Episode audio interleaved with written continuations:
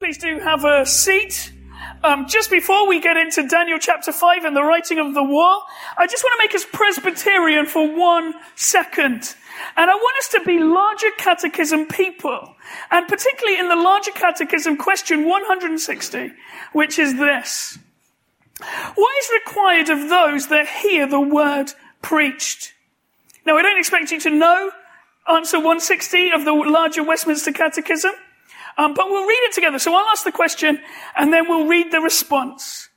What is required of those that hear the word preached?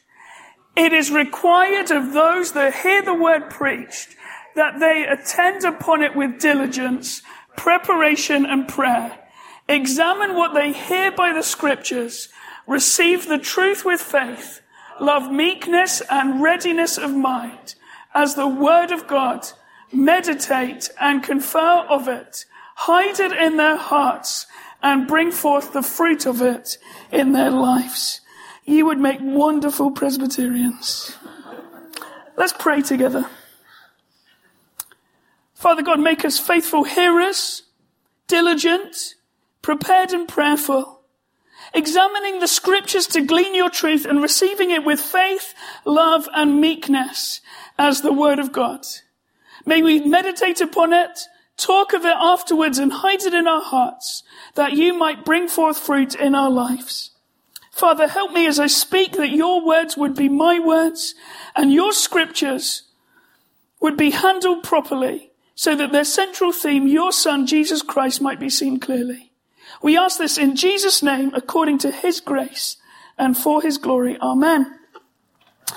Daniel chapter 5 was held in contempt by historians until 1854. The reference to King Belshazzar in chapter 5 verse 1 generated great scorn because the Babylonians were great chroniclers. They wrote about everything and we know exactly who reigned and when they reigned. So a little bit of history in the Babylonian monarchy.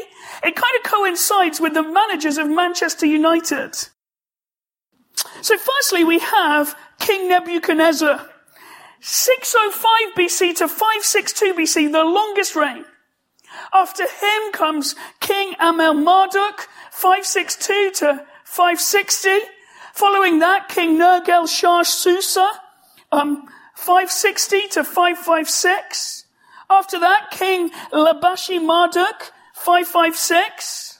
He only actually reigned for six months because then there was a coup and King Nabonidus becomes king of the Babylonians. I was so pleased that went through because I made this PowerPoint on Wednesday. That is the end of the Babylonian Empire. And you will see that there is a distinct lack in that list of a king called Belshazzar.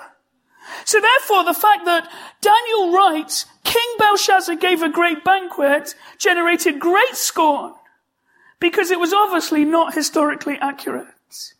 However, in 1854, George, John George Taylor, an archaeologist from the British Museum, was excavating that big skyscraper, the ziggurat that was in Babylon, and found during his excavation four identical cylinders inscribed with Babylonian cuneiform detailing the reign of King Nabonidus.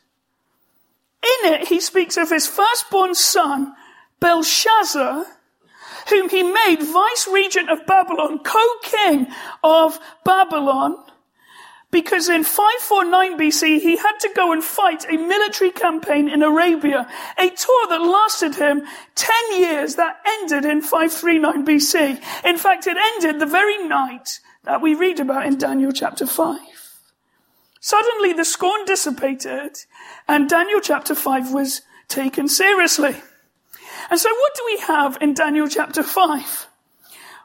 Firstly, the fir- two, two points. The God who is God shows up. And then secondly, the God who is God sums up. Firstly, the God who is God shows up. The scene in Daniel chapter 5 takes place on the last day of the Babylonian Empire. 2,555 years ago, 23 years after King Nebuchadnezzar has died. King Nebuchadnezzar, who is the big king, who's in Daniel chapter 1, 2, 3, and 4. So between the end of Daniel chapter 4 and Daniel chapter 5 verse 1, we have at least 20, 23, 25 years have passed. Daniel has been in Babylon for at least six decades. He is now an old and seemingly retired civil servant. And there is a, a royal banquet of hedonistic excess going on in the king's banqueting hall.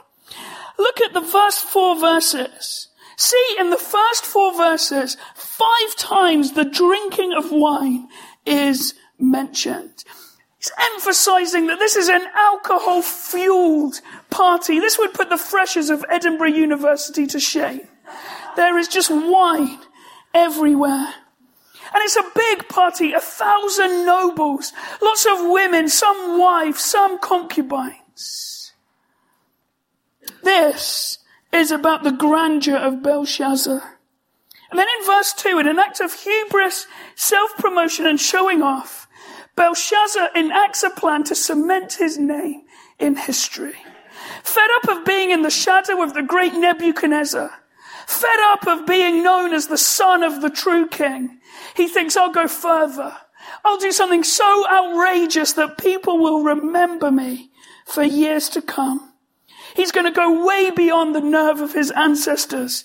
And so he says, please could you bring the golden vessels which Nebuchadnezzar took from the temple in Jerusalem? Please could you bring those? And we're going to use them as tankards for our wine.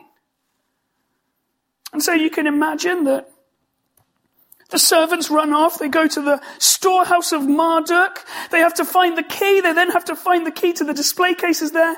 They've gathered about 60 years of dust, so they need a quick buffing. All the time the wine is going, and in the end they're bought before Belshazzar.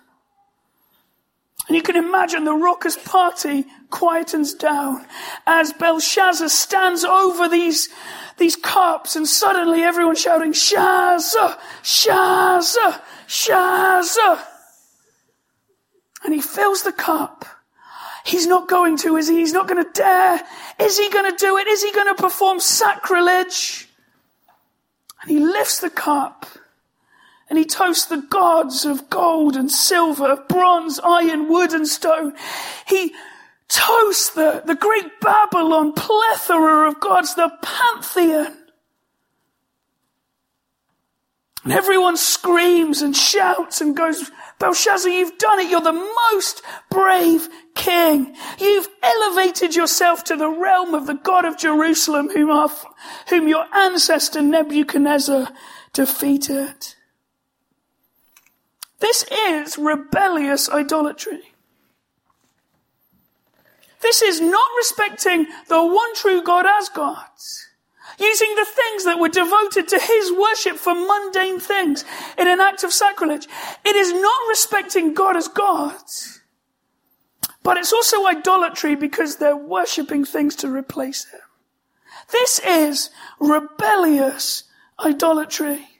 Not worshipping God as God, not respecting him as God and replacing him with something else. This is an Old Testament Romans 1. For although they knew God, they neither glorified him as God nor gave thanks to him, but their thinking became futile and their foolish hearts were darkened. Although they claimed to be wise, they became fools and exchanged the glory of the immortal God for images made to look like a mortal human being and birds and animals and reptiles. It's that kind of foolishness that Belshazzar is enacting.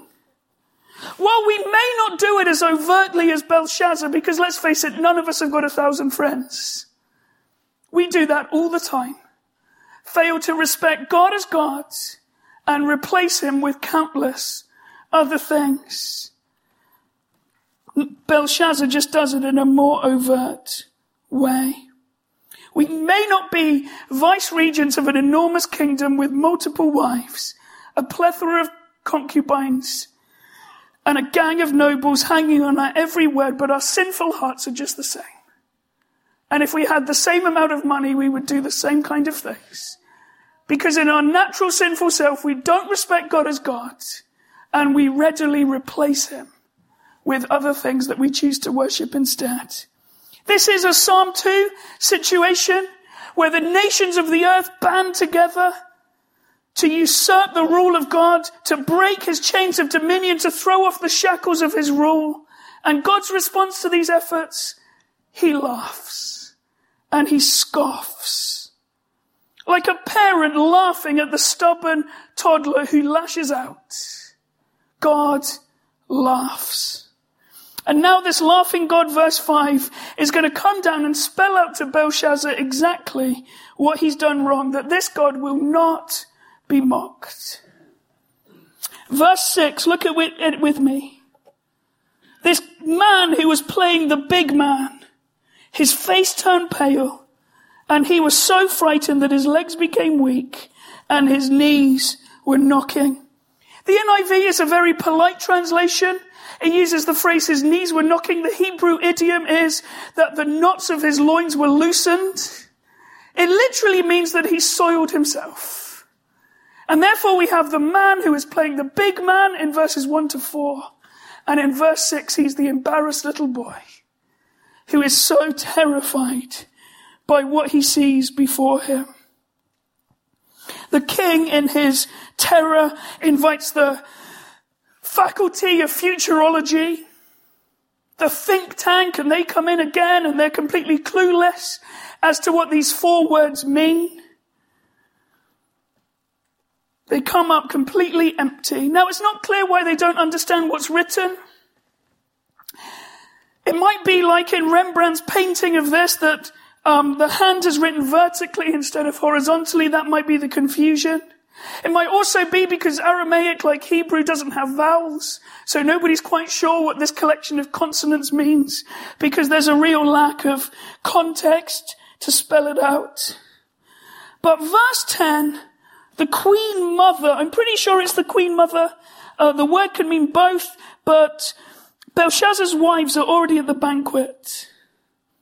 And the Queen Mother, who if it is the Queen Mother, is uh, Nabonidus' wife, who is actually Nebuchadnezzar's daughter. So she was probably in the royal court when Daniel interpreted these dreams before. And she comes and says, there is a man, Daniel, he used to be head of the civil service. My father, Nebuchadnezzar, had lots of quandaries like this, and Daniel was able to sort them out. She recounts how Daniel has a keen mind, knowledge, understanding, the ability to interpret dreams, explain riddles, and solve difficult problems. It seems with that CV, Daniel might just be the guy to help this king who is being humbled. Daniel is summoned. It seems that he's fallen out of favor in the civil service. He has to come in. He is now an elderly man standing before a petulant young king. And I wonder what Daniel will do. I think it's a good place to pause here and just consider where we are at in the Daniel story. The first thing I think we see in Daniel is a long faithfulness. By the time Daniel appears, He's in his 70s. He's been in Babylon for 60 years. He used to be a big deal. He served God faithfully, but he's fallen out of favor. But is he upset? Has he just jacked it in and say, God, you've let me down? No. This Daniel who was faithful on day one in Babylon is faithful 60 years later. Things haven't got better for him. And yet, he's still trusting God even though he's not gone home, even though he's suffered a demotion and has fallen out of Babylonian high society. He doesn't lack zeal when the opportunity comes to give this king really bad news. He doesn't bottle it and shy away. I wonder if Daniel isn't a model for us in this respect. Serves God wholeheartedly no matter what it goes like on the ground. Still prayerful. Still willing. Still persevering with his God. And he's also a man, I think, in his seventies of unwavering boldness. Daniel appears before Belshazzar. The words are not good news. He doesn't even have the slice of goodness like, Nebuchadnezzar, you're the golden head. There's no kind of sugar on the pill. It is, this is going to go really bad. These words are words of judgment from the God who you've neither honored nor respected and actually derided in public. I wonder again if this isn't a model for us. If there's one thing we all lack, it's boldness. That when opportunity comes to share both the bad news of God's judgment and the good news of the gospel, how often do we sh- shy away and stay quiet? We need to be bold. We need to be clear in the face of fear. Clear in the face of fear. Clear about people's predicament before God. That as Romans 1 says, we're all guilty. But clear that there is one hope that we've been singing about this morning. The Lord Jesus. Daniel, a man of long faithfulness and unwavering boldness. We then get to the second half and God sums it up. Daniel now gives Belshazzar a history lesson concerning his ancestor, the great Nebuchadnezzar, and the Most High God's patient dealings with him. See the description of Nebuchadnezzar's absolute power. If you want to know what absolute power is, verse 19 gives us a clue. Those the king wanted to put to death, he put to death. Those he wanted to spare, he spared. Those he wanted to promote, he promoted. And those he wanted to humble, he humbled. That is absolute power. He can do what he wants with who he wants when he wants. But we learn that standing behind absolute power is universal sovereign power in the hand of God Almighty. And God intervenes. Verse 20. But when Nebuchadnezzar's heart became arrogant and hardened with pride, he was deposed from his royal throne and stripped of his glory. He goes mad. He eats grass like the ox of the field. Why? Because in his arrogance, God humbled him. And our God opposes the proud but gives grace to the humble. And therefore this man who thought there was no one like him finds there's a God that is above him. But so low until he acknowledged verse 21, the most high God is sovereign over all kingdoms on earth and sets over them anyone he wishes. Nebuchadnezzar humbled until he acknowledged God. Belshazzar performs pride-filled idolatry, sacrilege, uses things devoted to God to worship the Babylonian gods of gold and silver and bronze and iron, wood and stone, which cannot see or hear. The lesson's the same. Belshazzar, you have not acknowledged or humbled yourself before the God who holds in his hand, verse 23, your life and all your ways. Belshazzar's failed to honor the God who stands above him, and he will be deposed like Nebuchadnezzar. Belshazzar the writing on the wall, the verdict is given by God himself. Mene, repeated twice, for emphasis to show that this is absolutely true. That God has numbered the days of your reign and brought it to an end. A truth he's going to discover as his cold dead body lies on the banqueting floor this very night. Tekel, you have been weighed on the scales and found wanting. Like the goddess Justitia who's is the statue on top of the Old Bailey in London. He's got the sword of judgment and the scales of justice. God is saying, I've weighed you and you've been weightless. There's no evidence of you honoring me as you should. Belshazzar, who seemed to be the weightiest man alive, with all this glory, all this banqueting, all this greatness, and God says, nothing. You are a mist in my view. You have been weighed and measured and found wanting. And then Parsin, your kingdom is divided and given to another. In fact, while this banquet is going on, the Medes and Persians are finishing the most audacious battle plan that's ever been enacted in the ancient world. The river Euphrates that runs through Babylon. What have they done? Well, they've totally diverted the course of the river. They've put it into swampland which lies to the east of Babylon, drying up the riverbed. So the impenetrable Babylon is penetrated by all the soldiers rushing up the river and totally decimating the Babylonian kingdom. Well, verse 29. Then at Belshazzar's command, despite what Daniel said earlier on in the chapter, a gold chain was placed around his neck and he was proclaimed the third highest ruler in the kingdom. So what? That's like getting a cabin upgrade on the Titanic because it's all going down. The reason he's the third highest ruler, well, you've got Nabonidus, Belshazzar, and then the first spot available is chapter, is uh, the third place. Verse 30, that very night, Belshazzar, king of the Babylonians, was slain, and Darius the Mede took over the kingdom at the age of 32. I don't know if it bothers you though, that Nebuchadnezzar, God has been very patient with him. We've had four chapters of long reign and God seems to have dealt patiently with him. Whereas Belshazzar seems to kind of one strike and you're out. Well, I don't think that's what the text is telling us. Firstly, Belshazzar is drinking from the goblets. This isn't a spur of the moment decision. This is just alcohol fueled boldness, giving him courage to do what he's always wanted to do. His heart has been set against God for a while. Secondly, read verse 22 carefully. But you, Belshazzar his son, have not humbled yourself, though you knew all this. God, Belshazzar knows about the reality of God, how he humbles the proud, how he will not be mocked, how those that are, perform sacrilege and idolatry will be judged.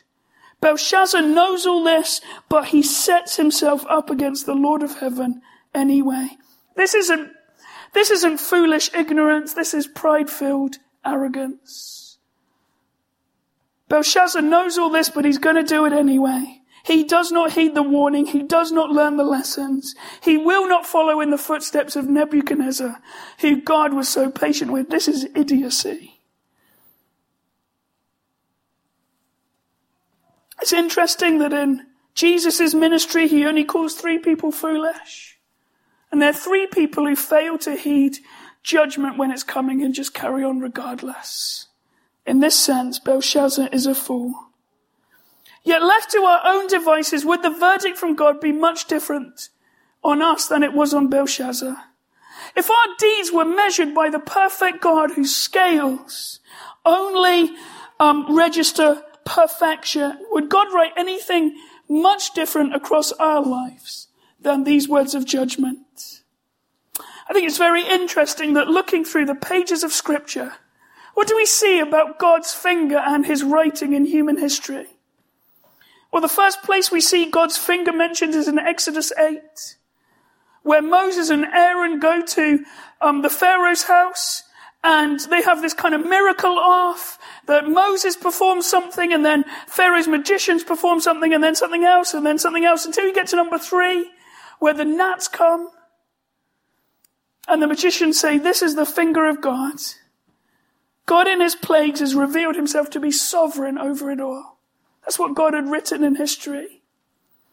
The next place we get God, God's finger writing is on Mount Sinai in Exodus 31. We read of stone tablets inscribed by the finger of God. These laws written by God to reveal who he was and what his people are to do. God writes about his sovereignty, he writes about what he expects from his people as those that have revelation of him. The third place God writes is here in Daniel chapter 5. Words of judgment against Belshazzar who has broken the first two commandments on a gigantic scale just as we have. We haven't worshipped God as we ought. We haven't honored him and worshipped many idols instead. And so God's finger writes judgment over Belshazzar but in many ways over all humanity. People who have failed to keep God's law have failed to love God and who have turned away to many and various idols. Belshazzar's judgment and death is also our judgment and death. These should be the words written over our lives that God has weighed us and measured us and found us wanting. However, there's one more place where God writes. It's in John chapter 8. The Pharisees and the teachers of the law frog march a woman to Jesus who's been caught in adultery. They try to trap Jesus and get him to condemn the woman to being stoned to death, just as God's law, written by Moses, said. This woman who's broken commandment number seven, what does Jesus do? He bends down and he writes in the ground with his finger. The very same finger that's written before. He repeats the act and invites the sinless one to write the, to throw hurl the first stone. And everyone flees, starting with the eldest. Once everyone's gone, Jesus says, Woman, where are they? Has no one condemned you? No one, sir, they, she said then neither do I condemn you. Jesus declared, go now and leave your life of sin. The final words written by the hand of God are words of grace, words of forgiveness to people who will come humbly before him and acknowledge and receive his offer of forgiveness and pardon. That Jesus will write words of grace over our lives if we lay down our opposition to him. If we stop not respecting him as we should, but respect him as we should, and we stop replacing him with other things and worship Jesus alone. One thing we learn from Daniel chapter 4 and chapter 5 that there really are only two ways to live. We can live like Belshazzar who wants to be king himself and he signs his own death warrant. Or we can live like Nebuchadnezzar who lived like Jesus was king a new life and a relationship with God. It is only fun sitting in the boss's chair until the boss turns up, and then there's serious ramifications. One man, Nebuchadnezzar, pardoned and restored. The other, Belshazzar, judged and killed. For all those who will turn to trust Jesus, God's finger does one more act of writing. He writes their names in his book of life. Having your names written in this book will ultimately be worth everything. Listen to these words from Revelation 20 and then we're finished. Then I saw a great white throne and him who was seated on it. The earth and the heavens fled from his presence and there was no place for them. And I saw the dead, great and small, standing before the throne and books were opened. Another book was opened, which is the book of life. The dead were judged according to what they had done as recorded in the books. The sea gave up the dead and that were in it, and death and Hades gave up the dead that were in them, and each person was judged according to what they had done. Then death and Hades were thrown into the lake of fire. The lake of fire is the second death. Anyone whose name was not found written in the book of life was thrown also into the lake of fire. There is nothing more important than having your name in God's book of life through faith in the Lord Jesus. That over your life is not written judgment, but written grace, that when we're weighed and measured, we will not be found wanting, but be found in Jesus our Lord. Let's pray.